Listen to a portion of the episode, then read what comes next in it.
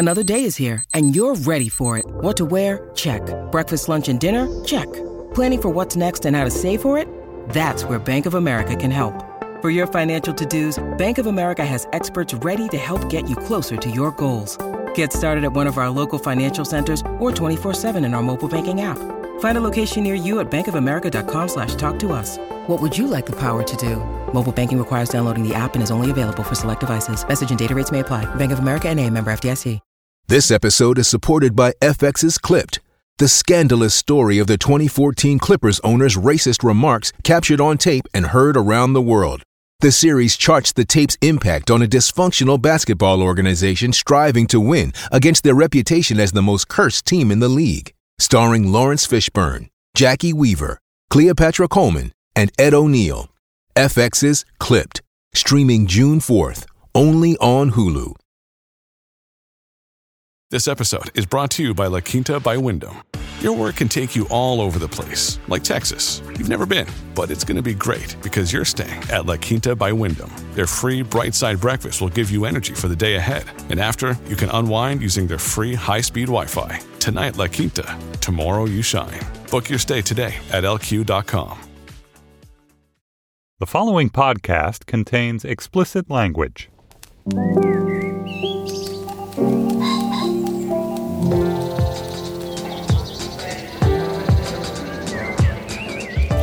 I'm Stephen Metcalf, and this is the Slate Culture Gabfest What the Fuck Were You Thinking edition. It's Wednesday, April 12th, 2017. On today's show, Colossal is, it must be said, a colossally weird mishy-mashy of a high, low-concept movie. It stars Anne Hathaway as an American woman who discovers, much to her surprise and ours, that her own bodily movements determine the movements of a giant Godzilla-like creature destroying Seoul, South Korea. I would have loved to have been at that pitch meeting.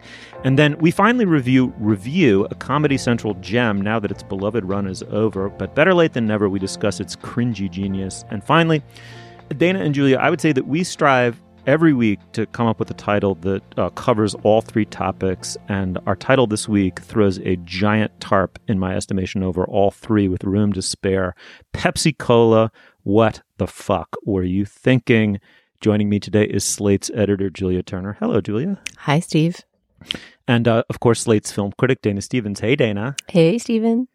Uh, uh, the three of us, if I'm not mistaken, have not done a show together for weeks now. It's been a long time. Yeah, we've had like a, sp- a spring break situation and a rotating cast. It's so nice to be back with it's you. It's a solid month. A solid month. Ugh, heartbreak. But yeah, it's super nice to be back. It was fun to do the political gab fest last week, though. I recommend it. If there's ever, ever a swap again, one of you guys should head over there. Uh, and it was very fun to have David on last week, but we missed you. Okay, Dana, wait for it. You might want to like kind of brace yourself. Maybe assume that that kind of fetal crouch when an airplane is going down into the ocean. But I'm about to compliment you.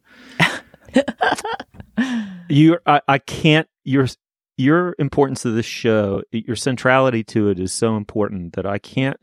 I can only come up with two competing metaphors to describe it. You're both the kind of gravitational center around which the whole thing coheres and you're the straw that stirs the drink right? So those two completely cancel one another out. So really it's no compliment now i'm picturing a cocktail strangely clinging to a revolving straw but i'm still very honored for the kind words. Uh, all right. Should we talk about these uh, these uh, what the fuck subjects? Hey why not Okay, let's do it. A Colossal stars Anne Hathaway as a New York City wastrel whose problems with drink and a patience challenged boyfriend lead her to return to her childhood home, a kind of rural nowhere we're meant to take it to be.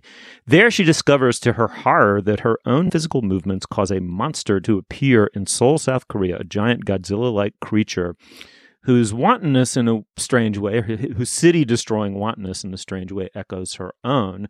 And what follows is a very peculiar movie indeed, a high concept, low concept, sobriety and therapy parable, a bizarre genre picture beneath which lies a would be serious exploration uh, about kind of the relationship of our rage to our boredom and self loathing. Something, I think, I don't know. We have to listen to a clip and then talk about it, both of which I'm dying to do. Yeah, and we should say before we listen to the clip so, this is the moment where Anne Hathaway's character has discovered that her bodily movements control the monster, and she is revealing those powers to the three dudes she started hanging out with back in her hometown. Holy shit. All right, it's back. It's, Yeah. you see it? Yeah, I got it. Is it there? The giant monster? Yeah. Holy shit. Gloria, you gotta see this. What is he doing? It's dancing. Is dancing like. Holy shit. Uh, it stopped. Hi, assholes! Mwah! I'm blowing you. Ki- I'm blowing you kisses. Whoa. What the? Okay, how? How? Wait, wait. This isn't happening.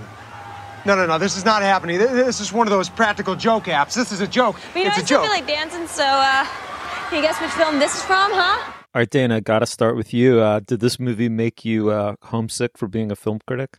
Uh, in a way, because I would have liked to write about what a failure I think it was. It's a Oh. really, really cool concept. I agree with that. But every single review I read after seeing the movie seemed to be content with just simply that. This is a great premise. There's something vaguely feminist about the idea of a woman controlling a monster. And then let the movie off the hook for all of its, to me, not only enormous, enormous plot holes, which with a high concept movie like this really matter, right? That the strange cosmological universe that makes Anne Hathaway control a monster in Seoul is never explained. And when it finally is, it's an extremely disappointing reveal.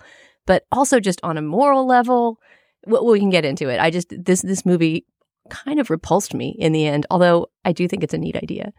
Oh wow, Dana Stevens kind of repulsed. Uh, Julia, what about you? Attraction, repulsion? What What do you feel here for? Hathaway I'm glad that Dana is bringing the moral hammer, as is her wont, because like this movie keeps it's like a shape shifting beast. It you think it's going to be one thing, you think it's like Sweet Home Alabama kaiju, and like she's going to like realize that her you know drinking ways and her stupid British boyfriend were bad, and she's going to like fall in with her childhood sweetheart and find a truer, purer less monster stomping way to be a woman in America. And then it turns out her hometown is fucked up and the people there Mhm. are cruel and uh, it becomes like a sort of twisted emotional um, thriller in, in ways that I won't describe the specifics of. Um, but I did not see that coming. And just the Hmm. sheer, it's so rare to see something so unusual that I f- just felt gratitude for like, yay, they made something that that I couldn't predict the beats of at all. And then I Mhm. was like, wait a minute, I'm not sure that's good. Like, I'm not sure the novelty of the experience of seeing this movie that that plots its arc so strangely equates with a good aesthetic or cinematic or Mhm. moral experience. But then I kind of didn't care because it was like sort of short and I think her performance is really winning and it it just like it was not it was not a predictable rom-com and it wasn't a predictable monster movie and it wasn't a predictable addiction movie and Mhm. it just had a, sort of this strange courage of its own twisted convictions and I respected that about it. Yeah, no, that is that is all true. I, no, I, right, exactly. I fall. I fall. Kind of. I agree with both, what both of you said, and and I kind of fall where Julia falls. I will say that we have seen something like it. Oddly enough, my favorite overlooked movie of the past year, 2016, was A Monster Calls. Yet another Spanish director hiding a serious sort of human scale drama beneath a monster, like a kind of genre CGI uh, invoked uh, a monster movie. Uh, I thought that that was a far superior movie. I mean, it was maybe a little didact- too didactically in control of its parable, and this one just gets really out of control. Let me let me just say briefly how. I mean, I, l- let me put it this way. I mean, this movie couldn't have been more targeted to me in that it features a blithe, sloppy, beautiful, and in love with the bottle Anne Hathaway. You sort of have me at that premise. Um, the problem is, it, it, in order for a movie like this to work, because of the utter weirdness of a an Amer- a wanton American woman with a problem with men and alcohol, her wantonness in America somehow is echoed in Seoul, South Korea. This bizarre global entanglement unfolds. I think you have to be really in control of the material, or the movie just spins off as axis axis and this one did because first you think you've got a wantonness parable about her wantonness that she needs to overcome then it suggests that the problem is kind of boredom and spectatorship because the bar in which she works becomes doubly busy because people just go there to watch the freaking monster on the flat screen TV and drink, right? And then it becomes really a parable about rural white rage or something. I mean, it kind of uh, without giving anything away, the movie essentially escapes one character completely, and all of the burden of recovering the past in a way that allows the monster to disappear, right? Which is a heavy-handed allegory. All all of that just gets scapegoated onto one character that isn't her and suddenly it's really not about her anymore. I mean that's that's the flaw of the movie. In trying to make her heroic they actually disburdened her of the you know of the of the weight of being heroic in some feminist way and the therapy and the sobriety parable are lost totally. I thought the first half of the movie was in some ways quite engaging um, and kind of in a bizarre way timely and and then the second kind of half or perhaps final third of it are disa- are disastrously bad, like enough to kind of undo whatever affection I had for the first part of it. Dana, it's I love I love an aggravated Dana Stevens, and I sensed uh, your unresolved inner rage was coming to the surface uh, thanks to this uh, the conjuring powers of this movie. So go, I want to hear more. I mean, there are just so many. I will try not to spoil. I will just hint at some of the problems with the plot, and uh, and we won't. Unlike last week, I did like you guys' spoiler segment on S Town with that with the music playing underneath, but we're going to skip that this time. And I guess I would say that if the concept appeals to you and you want to see how Nacho Vigalondo, this Spanish director, carries it off, sure, go see Colossal. But here come some of my problems right now. Okay, A, the world does not respond with nearly enough shock, horror, surprise at the fact that there's suddenly a giant monster that materializes in an otherwise realistic world. There's no sort of scientific speculation about what's going on. There's, I guess, some satire of the kind of YouTube, YouTubeization of the monster and that he gets a, a, following online or something like that. But there's not the sense that the world has been ripped open and the metaphysics of life as we know it have been changed and that people are dealing with that. So to me, it just seems like this movie is concentrating on the wrong thing in a way. I mean, I, okay, I guess that's where the monster is located in this boring small town in the US. But as for the moral problem that I alluded to earlier, I mean, in a show when we're about to discuss this Pepsi ad with Kendall Jenner that, you know, mobilizes race and all kinds of instrumental and kind of horrifying ways. Didn't it bother you guys that every Korean in this movie was literally a faceless person who's credited at the end of the movie as screaming Korean lady? I mean, is about a disaster in Seoul that's being it's caused terrible by yes. Anne Hathaway's astral projection as a monster or whatever. but we're much more concerned with whether Anne Hathaway is going to have that beer on that night when she's trying to kick the bottle than we are with hundreds, perhaps thousands of people being crushed by the foot of a giant monster. And uh, and I sort of thought that at some point in the movie, because as Julia says, there's so many tonal shifts, which I feel like the movie's not in control of at all that there would be some moment when we went to Seoul and started to meet the families of crushed people or, you know, get some sense that they had any experience besides being screaming hordes of people out of, yeah. you know, a, a 50s kaiju movie. And that never happens. I'm loath to interrupt because this doesn't seem like the only bullet point on Dana's piece of paper, but just to respond to this particular charge, I actually think, you know, so the, the two big metaphors that, I mean, I think Steve, you limbed the three of them. One being the monster is her alcoholism and her uncontrollable life. The third being like this is really turns into weirdly a movie about like white male rural rage, whether successfully or no. But the middle one is that I sort of think it's a metaphor for uh, American like imperialism slash ca- mm-hmm. you know yeah. um, uh, ethnocentrism uh, slash ca- their cat. Like I actually loved that Americans were just like, oh, it's another show.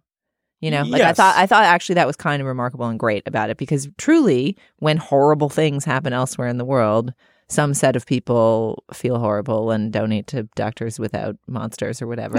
but like um monsters but, without borders. Yeah. yeah. the sense of like oh this is their problem and like who, and who's going to watch, watch this electric yeah. train wreck next? Like I thought that was um not inaccurate, even though since the movie itself didn't have much more interest in the Korean, the crushed Korean populace than the people in the movie, that's the part. Yeah, yeah, yeah. Work. I'm not saying every character has to be, you know, Doctors Without Monsters donator, but I mean, the movie itself, I, I, guess it gets. This is what I mean about. I feel like it's getting off easily in reviews. Is that a couple of people mentioned, mm-hmm. a couple of critics mentioned, oh yes, and there's a savage satire of Americans' disconnectedness from, but the movie itself is disconnected from yes, the experience of those being crushed by the monster. In my right, opinion. I mean the only the only the only benefit of the doubt I might give it is this is not an American director. I mean I know that that's a.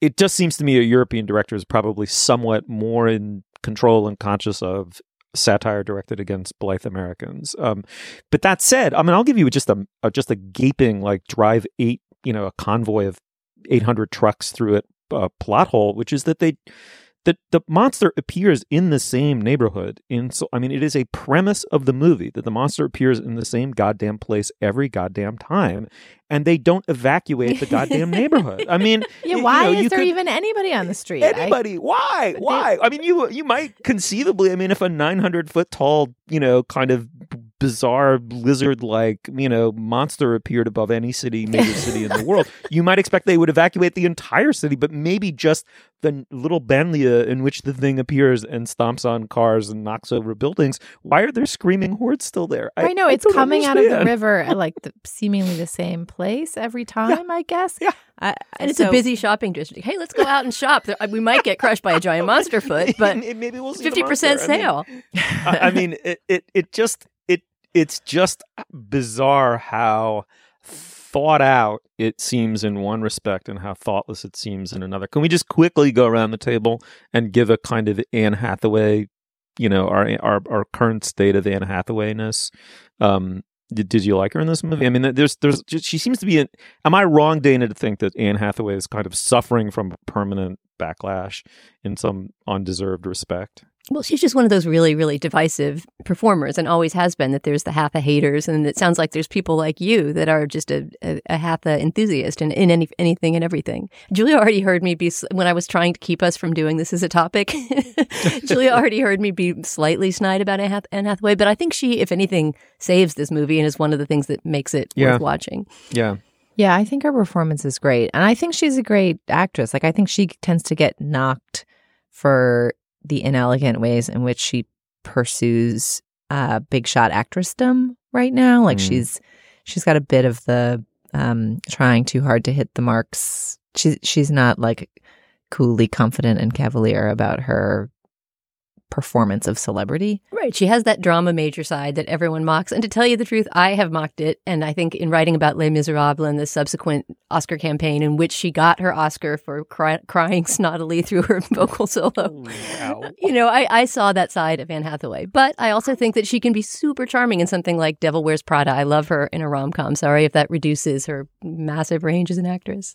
Yeah, I don't know. Yeah. I I've always liked her as a performer, even if I recognize, but I'm not particularly appalled by the inelegant ways in which she pursues celebrity. Uh, it seems like that you know, crying for celebrities doesn't seem like the most urgent thing for we as cultural critics or Americans to do right now, but it doesn't seem that easy to be one at the moment. And uh, the fact that she isn't very good at it kind of makes me like her. Well, and this is a mm. wonderful role for her because it's this kind of rumpled, slightly bloated, like on the, ed- I mean, not physically bloated, but I mean a puffy, alcoholic kind of version of the ingenue, the charming ingenue that she always plays. And in the opening scene with Dan Stevens, who plays her, her British ex, you see her trying to leverage that rom com charm and failing. In that sense, I think she's really wonderfully cast in this movie. But but this this movie just needed another pass through this the script. It needed somebody to say this doesn't make sense and that doesn't make sense and this character doesn't make sense. And you're pinning, as Stephen correctly pointed out, we won't say who, but one of the other characters ends up taking all the moral blame for what is in fact Yeah, a morally it, yeah. complex kind of problem. Exactly. And uh, and those problems could have actually been solved with better writing and thinking Yes. through. And I'm sort of amazed that this got launched in the state that it's in. yeah, and the actor who played the, the actor who plays the character that ends up taking all the moral blame is poorly served because it's an it. There's there's a version of this movie where that role is as interesting and complicated as Mhm, the one that. Anne Hathaway plays, and it's sort of uh, the the it turns into a monster movie with just that character as the monster, Yes, and and and that character ends up having as little range or interest as the like kaiju blob Yes. that descends from the Be- sky. beautif- beautifully put. That is the problem with the movie. That said, um, I think I'm going to give it a, a kind of quavering, wavering thumbs almost up. Uh, maybe watch it on an airplane. Um, we're certainly very Watch it on an airplane, 100%. percent Exactly. 100%. It's like It a more great- interesting than anything else on the airplane. See it to keep the hope that people will make non obvious movies alive and that someone will work hard enough on them to make them actually successful. Agreed, and and yeah, agreed, and look at, how much conversational blood we drew from the stone of this movie. So go see it. Come to facebook.com slash culturefest. Tell us what you thought of it. We're very curious. All right, moving on. Hey, it's Kaley Cuoco for Priceline. Ready to go to your happy place for a happy price? Well, why didn't you say so? Just download the Priceline app right now and save up to 60% on hotels. So, whether it's Cousin Kevin's Kazoo concert in Kansas City, go Kevin, or Becky's Bachelorette Bash in Bermuda, you never have to miss a trip ever again. So, download the Priceline app today. Your savings are waiting. Go to your happy place for a happy price. Go to your happy price, Priceline. Before we dig in further uh, on our second topic, Julia, I know this is where we insert business, which we inevitably have, I'm sure, this week. What, what do you got? Yes, several exciting points of order. First is that the Culture Gab Fest's first ever live show in Washington, D.C., our nation's capital, happens next week on Wednesday, April 19th at 7.30 p.m. at the Hamilton. General admission is sold out, but there are still some standing room tickets and VIP tickets, which include a pre-show meet and greet and complimentary cocktail. Wait, can... wait a second. Wait a second. We sold out in DC. I, apparently, that's what it says on the sheet in front of me.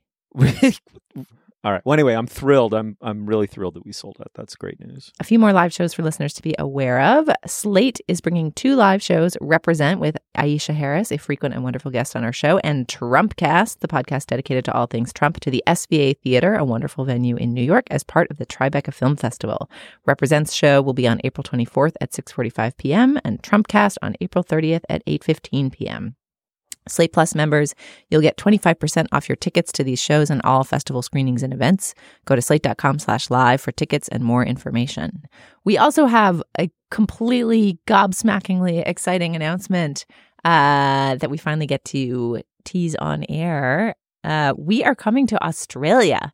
We will be the first Slate podcast to perform in Australia and in Antipodean. Fuck, I have to learn how to pronounce Antipodean before we do this podcast extravaganza. We are coming to both Sydney and Melbourne. We'll be part of the Sydney Writers Festival with a live performance uh, of our show on Saturday, May 27th in Sydney. And then we will also go to Melbourne and do a show there on Wednesday, May 31st. We'll put links to where you can buy tickets to those shows on our show page this week, slate.com slash culturefest. And we also already have a special guest booked for our Melbourne show. Steve, why don't you reveal who our guest will be? Uh, the other day, I played um, the song Depreston by Courtney Barnett um, for my 11 year old daughter. And it was, I swear to God, not one bar into the song. My daughter in the backseat of the car leaned back and said, Oh, that voice. Courtney Barnett, who I, I just, I, I think the world of her music um, is coming on our show in Melbourne, which is to me just, I'm going to be as starstruck as I've ever been. So the segment will be terrible, but she'll be great. Um, I, I, love her music. She's she's. We're you know, coming out, thousands of miles to do a mediocre segment. Get psyched, yes. guys. yeah, get psyched. But but Courtney Barnett, I mean, could sing the phone book, and and I mean, it, it's it's thrilling that she's coming on our show. So we're very very psyched. It's going to be great. We'll have details on our show page this week about where you can get tickets. Hello, Australian listeners. Uh, we are very excited to encounter you all. On Slate Plus today, we're going to take advantage of Dana's return for an Esprit d'Escalier segment in which we revisit last week's show. Dana will offer some thoughts on uh, her early listenings to S Town. I had a couple uh, Esprit d'Escalier moments about both our S Town conversations and our Pence conversation. And Steve, surely you regret something and have something to say. All right, so we will discuss that. If you are not yet a Slate Plus member, you can join at slate.com slash culture plus. There's also a new way to join Slate Plus, which is through our app. If you download the app, you can get Slate Plus free for 90 days. Uh, just download it at slate.com slash app and you will get all the benefits of Slate Plus, the bonus segments, the ad-free podcasts for three whole months. It's definitely the easiest way to get our bonus segments every week and the ad-free podcast feed. So experience the magic of Slate Plus by trying the app for free for 90 days at slate.com slash app. Okay, on to review. Review stars the comedic actor Andy Daly as Forrest MacNeil, a middle aged, normcore, sort of dressing, nerdy guy with a fantastically low EQ who stars in his own TV show called Review. It's a meta mockumentary, if you will. He's like a kind of human Quora. Viewers write in and ask him what X is like, or doing X is like, or being X, and he goes and does an absurd and dangerous thing uh, that no normal uh, human being would subject themselves to voluntarily. It is a very dark and funny satire in which Forrest, over the course of its three seasons, uh, destroys his life in favor of this schlock pseudo reality TV show. It's come to its end of its run. I loved it. I can't wait to talk about it. I've been binging it over the last 24 hours. Without further ado, let's listen to a clip. Anastasia writes, I want to get a puppy. Aw. But my mom says we can't because we already have a dog. What's it like to put a pet to sleep? Oh, boy. You know, Forrest, you could just sing a lullaby to a cat. Hmm. I could do that, but then I would also have to kill it somehow, because that's what Anastasia wants. I'm off to put a pet to sleep, meaning death. The only pet I've ever had was a golden retriever that I acquired for my family in my review of stealing. His name was Sergeant, and there was no way of knowing how old he was. If he had fallen ill, I would not have known, because my ex wife Suzanne did not allow me into the new home she and our son live in. What do you want? But if I was going to put a pet to sleep, Sergeant was the logical place to start. I'm just seeing how things are going. I've, I've been uh, thinking about the dog lately. What's the review? What's the review? What is it? Like, what's it like to be a veterinarian? I mean, I, I don't. We're laughing, right? I mean, I don't like to. There's no, there's no ultimate reason to compare one thing to other things. I will say that, Julia, this just tickled some funny bone that had been dormant with me since I used to really love watching Reno 911 late at night with the case of the munchies. I, I did not expect to love this show as much as I did. I'm really into it. I'm going to watch all of it. Uh, I've watched a half dozen or more episodes in the last 24 hours. It, it's just, there's no getting around how it's weird. And we'll get into what's weird about it, but there's no getting around how fucking funny it is, right? Am I right? I think it's really funny. We had been planning to talk about this a couple weeks ago and then decided we wanted to talk about Chuck Berry's death instead. And also thought it would be great to have Dana, our uh, resident person who writes weekly criticism, the Andy Daly of our podcast. I mean, I don't know that that's the appropriate comparison, but uh, that'll be fun to have your perspective on the show as well. So I'm dying to hear what Dana thinks of this portrait of a critic as a very, very bleak soul. It's so dark. I mean, I agree with you, Stephen, that it's very funny um, and that it does so much with this concept. In a way, this is the opposite of Colossal, where the concept is pretty Mm-hmm. simple, but they take it to such fascinating places and there's such moral weight to all the things that happen in the show. Um, and, Yeah. and so, and, and the results of all of his his bad experiments stick around. So something that you start to realize a few episodes in is that this the slate doesn't get wiped clean after every No. review, right? If he Yeah. breaks up his marriage, which happens, spoiler alert, very early on, I think it's the third episode of the whole show. Yeah, and then- kind of over and over again. Right, and then he has to keep you can't stop revisiting it. it up. Yeah. Yeah, everything he does, the repercussions stay with him, and I won't give away what all of those things are. But some of them involve James Urbaniak, who's hilarious as the show's producer, a small role but a really pivotal one. Um, I'm not sure that I will watch this with your dedication, Steve, just because it's so dark. It's it's it's Yeah. kind of kind of mean. I mean, ultimately, I don't know what's going to happen in the last season. I know from even just hints of spoilers that I've read that things are going to get even darker. But um, but you know, this guy is pretty much beyond redemption by episode three of the series. So uh, so take it from there to decide whether you want to watch or not. As as to being a, a critic watching a show about this strange metaphysical form of criticism, this was very different than I expected in that respect. I kind of thought that it yeah. would be a satire of critics and that it would be a little bit like um, that the character would be a little bit like the comic book guy on The Simpsons. You know, mm-hmm. some mm-hmm. guy in mm-hmm. front of a computer who thinks that his opinions matter and that we would be satirizing the current state of digital criticism or something. And it's really nothing like that. The show he appears Nothing, on yeah. is not really the satire of any existing show that you could imagine. And it almost starts to seem like apparently a fan theory started to develop, which Andy Daly in interviews has said is interesting, but was not, you know, the case, was not the creator's intent. But the fan theory is that is that he's actually in purgatory. That the, the critic is in purgatory, and that all of these things he's doing are sort of moral tests to see whether he's going to heaven or to hell. And in which case, I think we all know where he would be headed because he always makes the worst possible decision. Um, but so it, it it almost seems like it takes place more in a I don't know, in a, it's a wonderful life kind of universe or something. I mean, way less optimistic, but you know, with that kind of sense of uh, the, this this this man's daily acts standing for some sort of larger moral question, and uh, and and really has almost nothing to do with media critique. I agree with that completely. Um, but I want to throw the question then to Julia. What it, it feels as though I mean I, I think of this as in some ways almost perfectly realized comedy without also understanding what the object of its satire is precisely, which might be fine in a way. It's so specific to the psychosis of this individual and the comedic talents of the actors playing him as someone who cannot assimilate to his own understanding the damage that he's doing to others around him in order to be this bizarre proxy for his own viewers. But you don't feel as though I didn't feel as though it's a media satire, a Truman Show satire.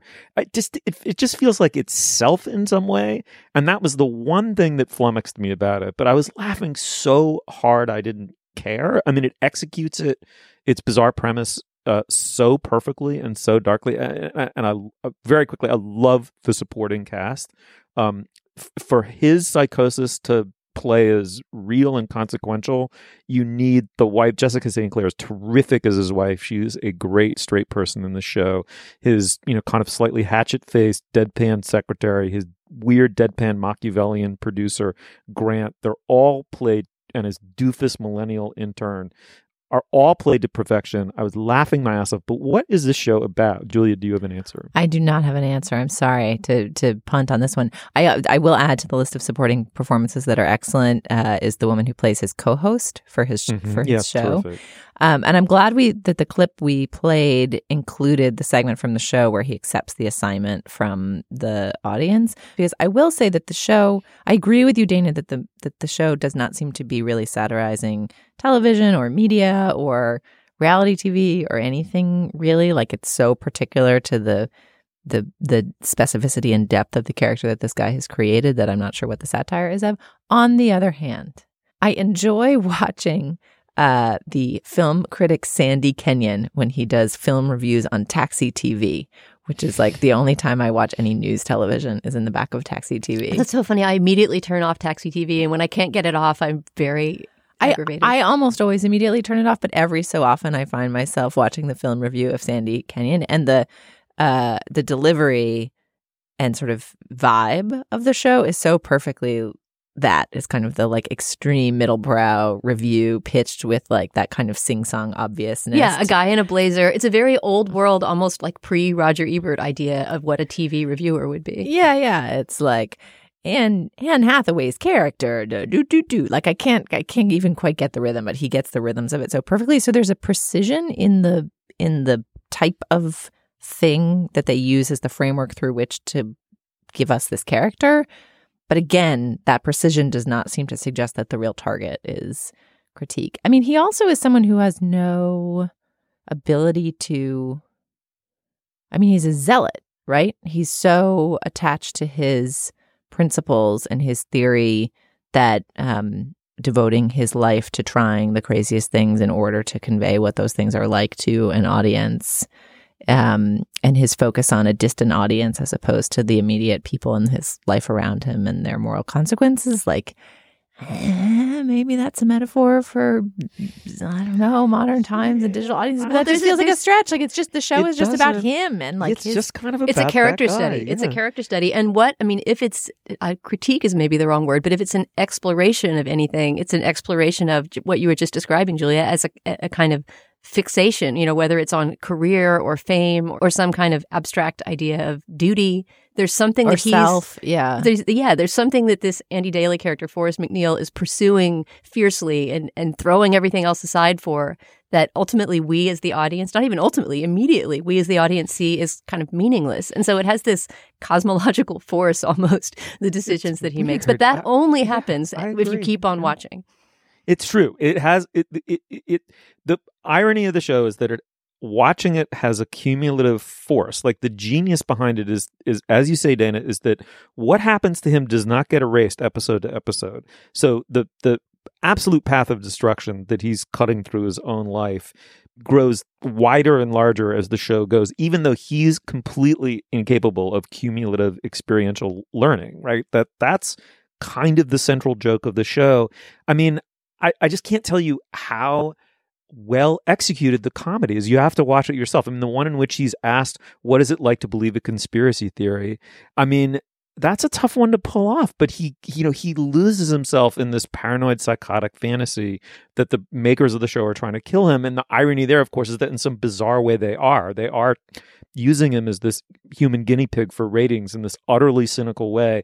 And that that was, I mean, James Urbaniak, who plays the uh, Grant, the producer, is so deadpan and so funny in the scene in which um, Andy Daly's trying to explain to him how, in fact, he, he's his enemy from an earlier life who was a woman who's had a sex change operation and is now posing as producer and trying to kill him. I mean, for Andy Daly to bring the character realistically to that point of psychosis and then for Urbaniak to respond to it as if it's real. I mean, that it's like very hard to pull off. I mean, it's just uh, the show's it kind of short circuiting my critical capacities because I like it so much, but without under, really understanding it, which is kind of a great and seductive place to be in with a, a work of you know popular culture. I mean, yeah, I just recommend it highly. I guess I'm going to peter out um, in my in my comment by saying that.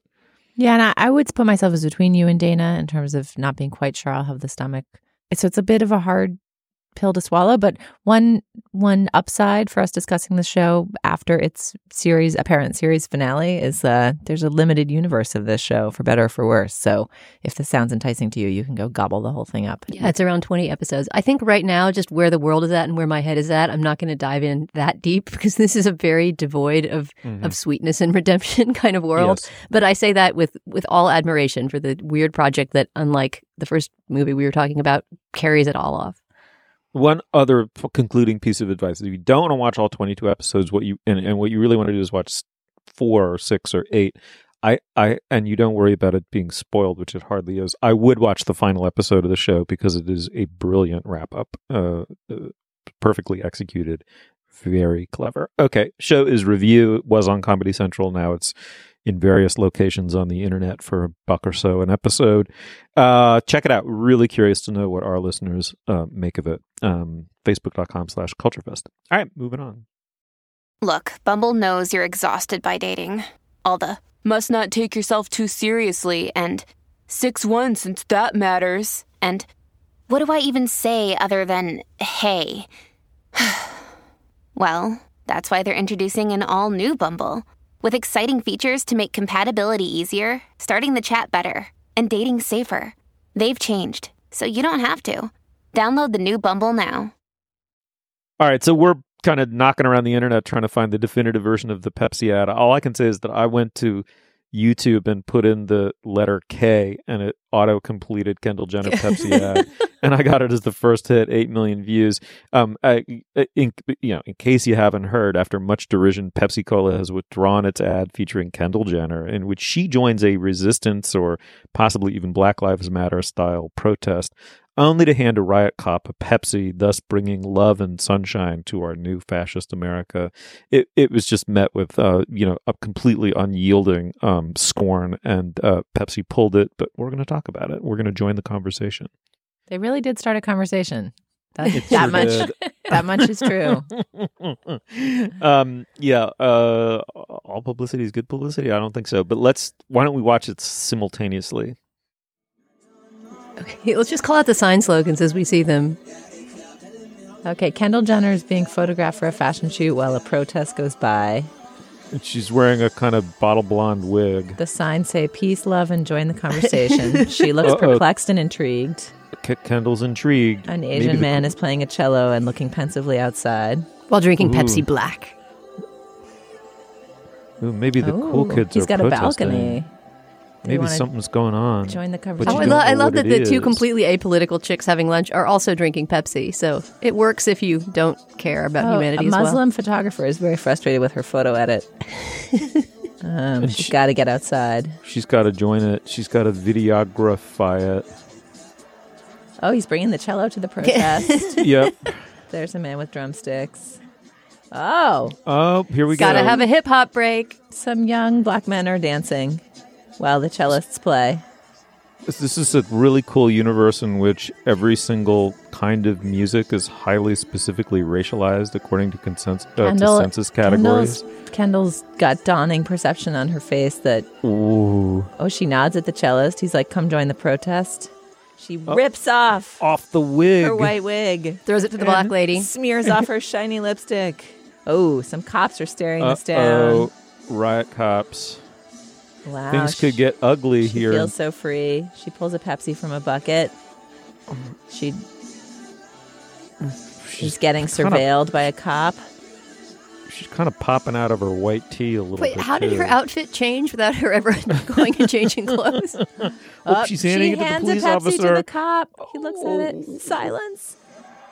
He drinks it. and they cheer. Ah, America's healed. Everybody's so happy. Corn syrup. Corn Ah. syrup healed a fractured American psyche. The cops, the cops just needed refreshment Hey, all this time. hey. Hug I break love the for the cops. love, photographer. hey, hey. Live bolder. Uh, Live louder. Louder. Live for now. Oh dear. okay. I mean, I mean, it's so intrinsically self-satirizing. Um, Julia, I, where do you even begin with this? I mean, it's it's. I mean, I guess where one where a lot of people's minds go first is the sheer.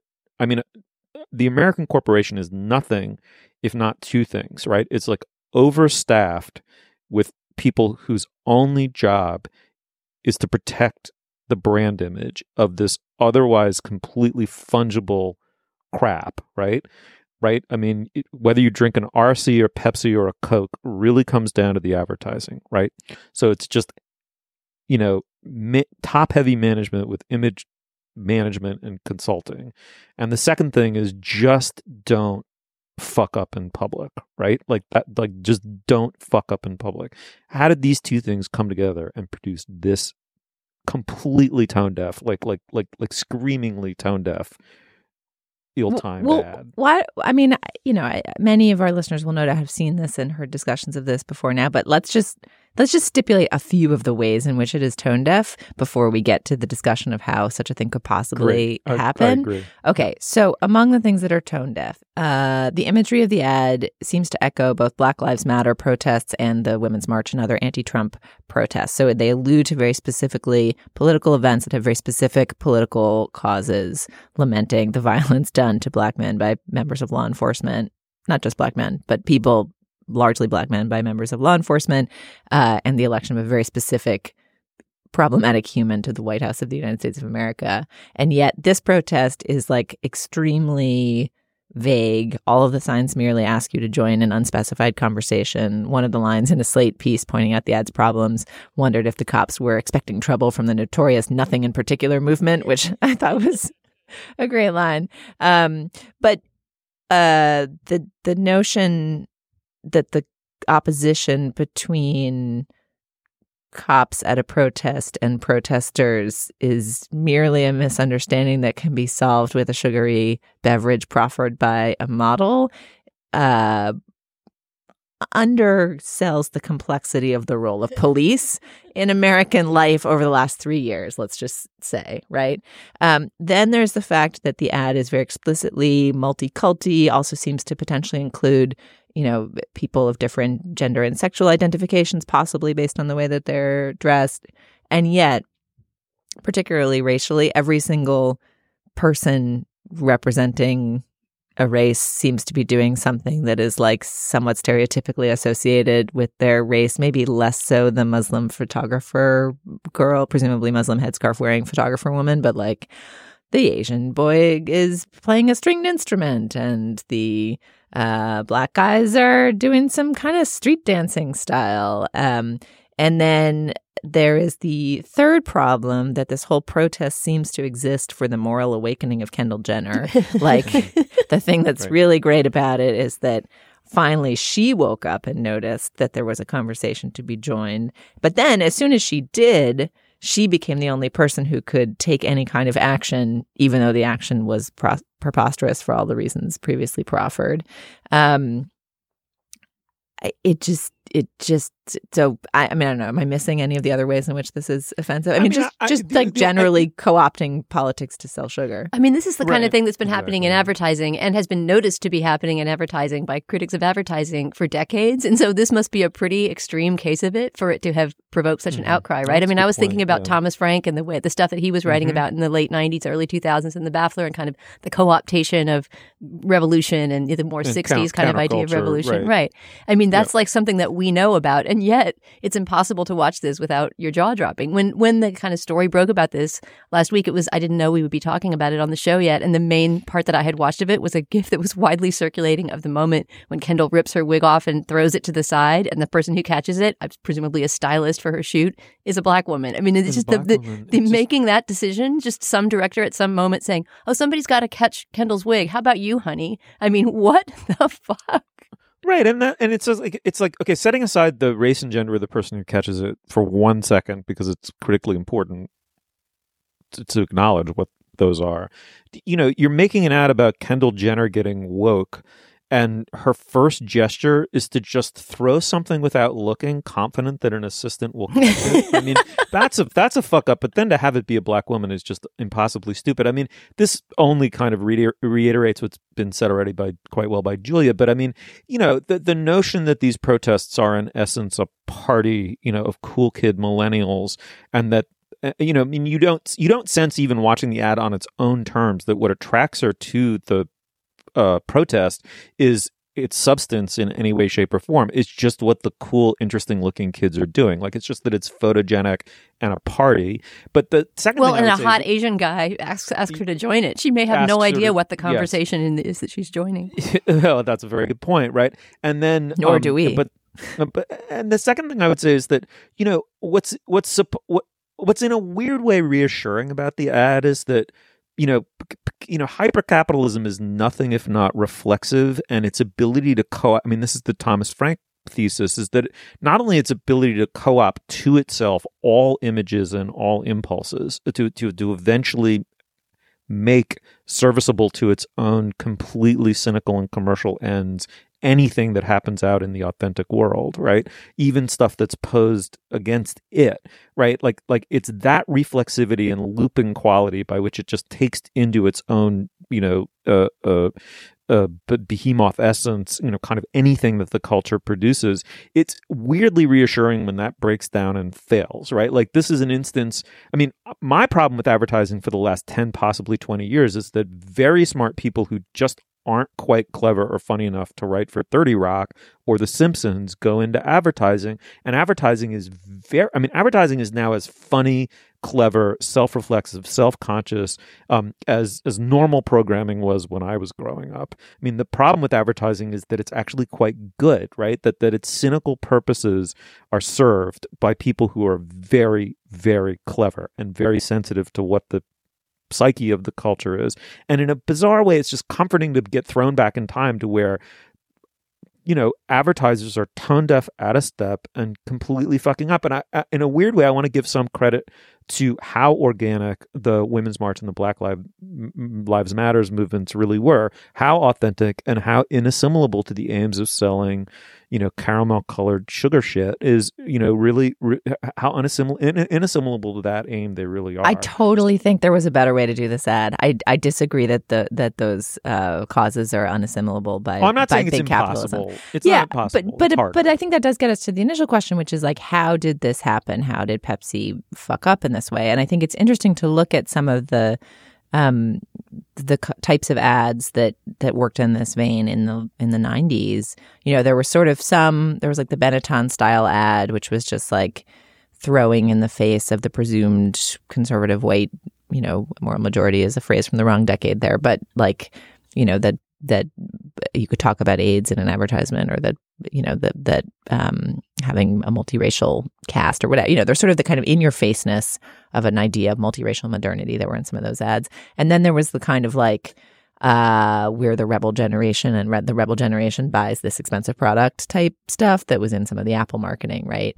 There's presumably many other examples but th- that set of boomer targeted advertising was fundamentally nostalgic. Like it was based on nostalgia for a generational self conception that had solidified and was trying to leverage that.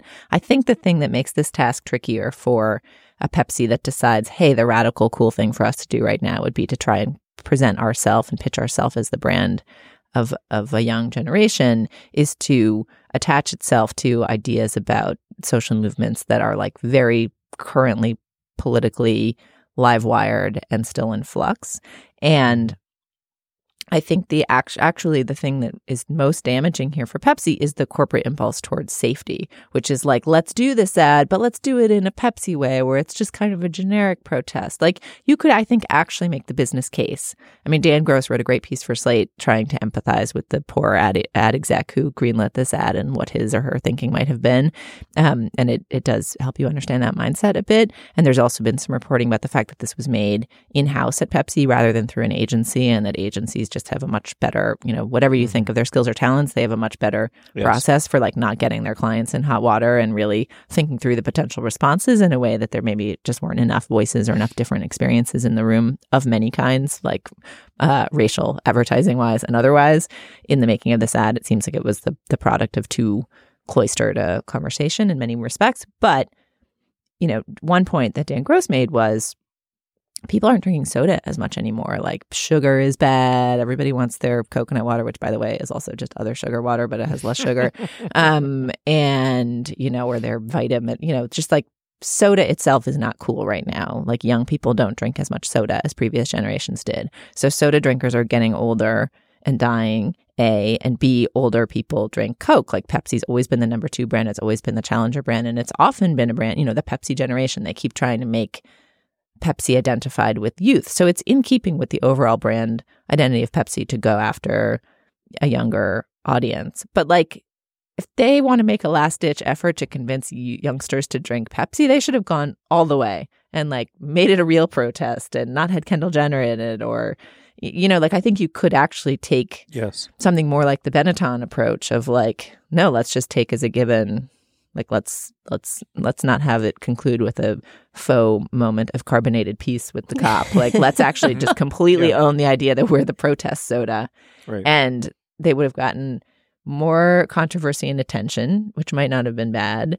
I mean, presumably somebody somewhere in their account did the math on how many Pepsi drinkers are in red states versus blue states, and who knows which states drink more soda, but you know, maybe the numbers weren't favorable for such a strategy. But like, I can imagine the version of this where they co-opt uh, the current social movements much more smartly, and it's actually by being less risk averse rather than more. Right. I, I regard that moment that I talked about as the video was unfolding, where you see the two chicks having lunch on the sidewalk who clearly don't care about the protest, but are also drinking Pepsi, as almost like an act of insurance. It's like a little symbolic moment where mm-hmm. Pepsi almost seems to be saying, even if you don't give a shit about joining the conversation, you can You still can have Pepsi too. Live for now. sweet brown water. Maybe now is just brunch. Maybe now isn't politics to you. It's just it's just just you know eggs. Mm. Should we talk about Pepsi's reaction after pulling the ad? Because that was a very bizarre corporate moment as well. Uh, remind us what it was.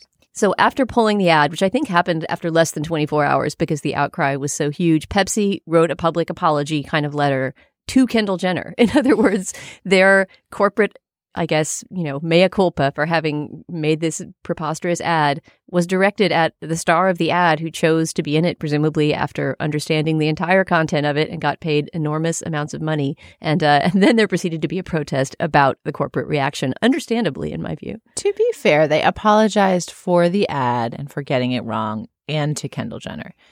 For putting her in this position, as they said. I don't think that was their smartest move. Although Kendall Jenner also has a fan army who they probably want to have drink Pepsi. But like they didn't they weren't just like sorry Kendall. They also apologized for that just for accuracy. I just I feel the people who are saying I feel like there's a lot to be said for the argument that the apology to Kendall Jenner is complete proof that they don't get it and the same problem still exists in their corporate culture, right? Because it's kind of the the innocentization of, of Kendall Jenner and turning her into the the victim of some sort of cruel advertising mm. executive. Yeah. For concluding comment, I take some hope from this. I I like living in a world in which young people feel a kind of authenticity that they believe is whether rightly or wrongly, is pitted against corporate behemoths who have no desire uh, other than to make a buck off of them.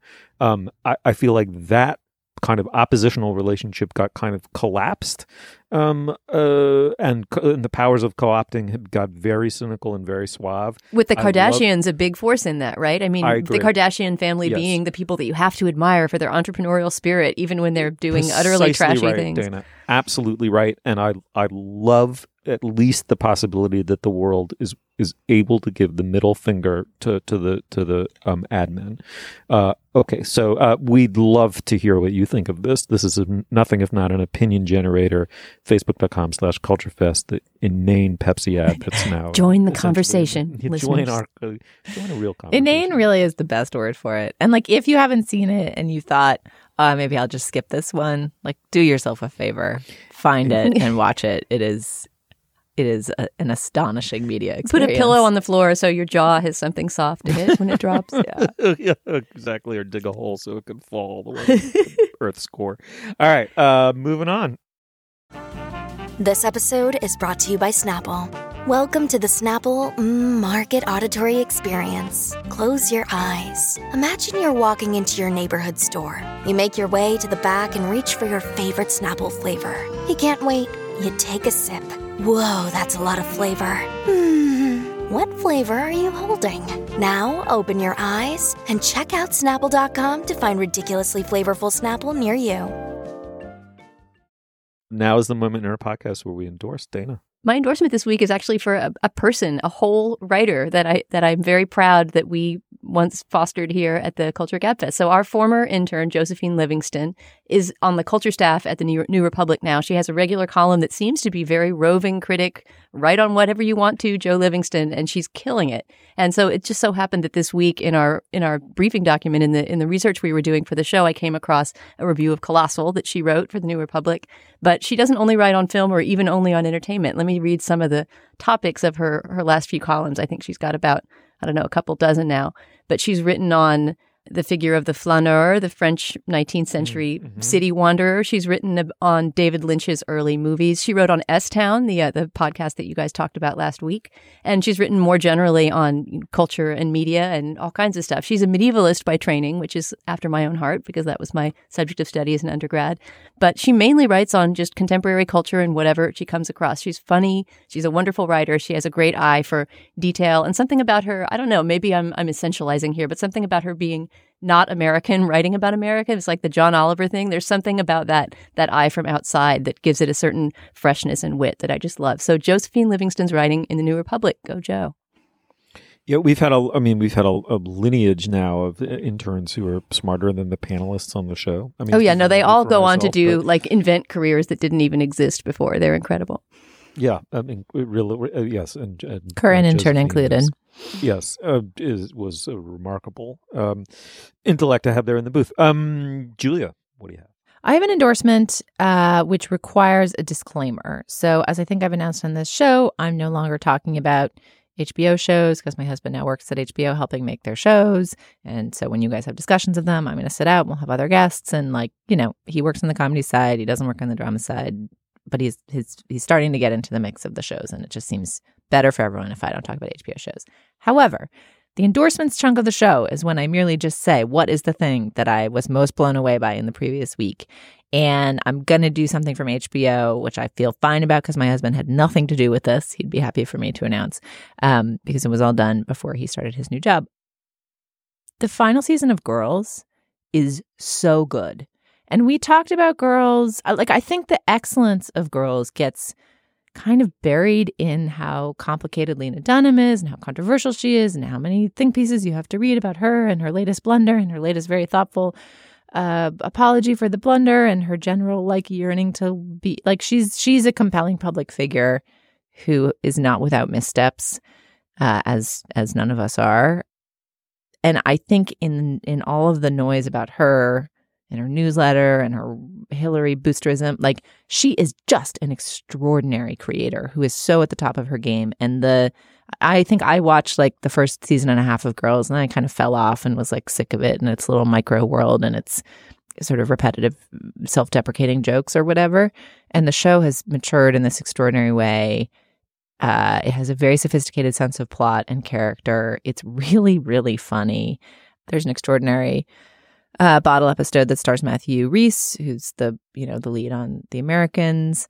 Like if you if you gave up on the show like I did and thought that the show was just like the platform from which the character of Lena Dunham emerged, check your assumptions and go back and watch it. And like, I, I I I just go watch it. It's really really really good. Um, I'm going to go old school. I'm going to kick it old school. Steve Metcalf and endorse three things really quickly. The first is last night. Uh, I put my 14 year old daughter in a car without her knowing where we were going. Drove a half an hour north uh, to Albany. I tried to fool her into thinking she was going to see you, me do a um, open mic night singing Ryan Adams songs. she said, "She said, Dad, I'm embarrassed, and I'm the only one in the car." Um, and instead, what I did is I took her to a Welcome to uh, Night Vale live show. Uh, it's her favorite podcast. She loves it. I will say again, I've said it before. They put on a wonderful live show. They're in the midst of a very uh, extended tour. Um, I don't listen to the podcast because I don't listen to podcasts. I've now gone twice to their live show. It is a real show. It's really beautifully structured, and um, and go with someone who likes it if you don't know it or like it. It's very hard not to walk away kind of a, a, a newly minted member of the Church of Night Vale. It was very, very fun. And the look on my daughter's face was, of course, completely worth the whole ruse. Uh, the second thing um, I really want to endorse is an essay I read this week. It was the best thing I've read in a long time. LA Review of Books has this interesting kind of opening now that Bob Silvers rest, God rest his fantastic soul, is gone. I mean, it's it's it's you know, L.A. Review of Books is internet only. It is just the opposite of the New York Review of Books in every way, right? So it's raffish.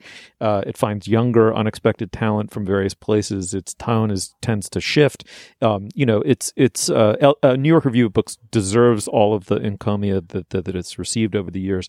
It it's wonderful kind of slightly demonic twin is the LA Review of Books. They ran an essay this week called Post Interest Politics, a writer that I've never heard of named Faisal Devji. It is a beautifully argued, I mean, it's getting at a very difficult question, which is what precisely in a world of melting boundaries are elites, constitute elites, political parties, and how are political parties an instrument of the desires of elites?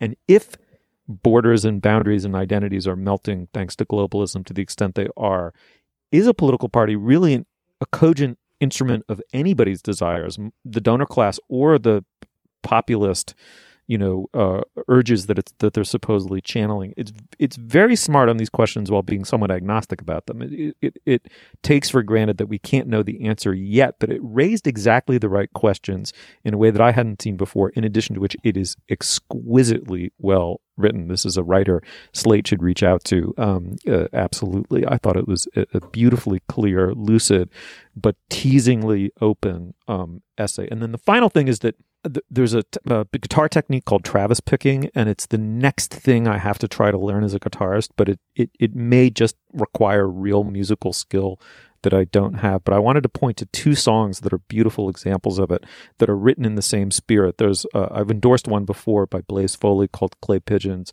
The version that's live in Austin. Blaze Foley was a guy who wandered the streets of Austin. People begged him to get into the studio and cut records, and he wouldn't do it. He was too much of a you know, fuck up, I guess. I mean, he just was a troubled soul, but he did record this one live record. It is unbelievably good. Clay Pigeons, one of the greatest songs ever written. John Prine covered it.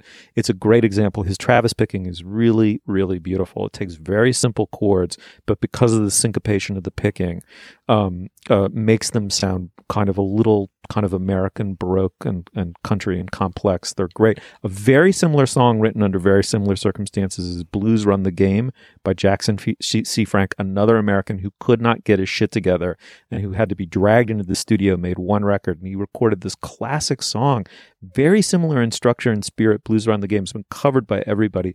Find the original version, Jackson, C. Frank. Jackson C. Frank. I mean, Clay Pigeons and Blues Run the Game are two songs that could make up a, all of your listening for a week, I highly recommend them. They're amazing. You'll find links to some of the things we talked about today at our show page, slate.com slash culturefest, and you can email us at culturefest at slate.com or drop us a note at our Facebook page, facebook.com slash culturefest. Our producer is Benjamin Frisch. Our intern is Daniel Schrader. The executive producer of Slate Podcast is Steve Lickteig, and Andy Bowers is the chief content officer of the Panoply Network. Culture Gabfest is part of the Panoply Network. Check out our entire roster at uh, panoply.fm. That's panoply.fm. Our Twitter feed is at Slate Cult Fest. For Julia Turner and Dana Stevens, I'm Stephen Metcalf. Thank you so much for joining us, and we'll see you soon. I'm tired of running around looking for answers to questions that I already know. I could build me a castle of memories just to have somewhere to go. Count the days and the nights that it takes to get back in the saddle again. Feed the pigeons some clay.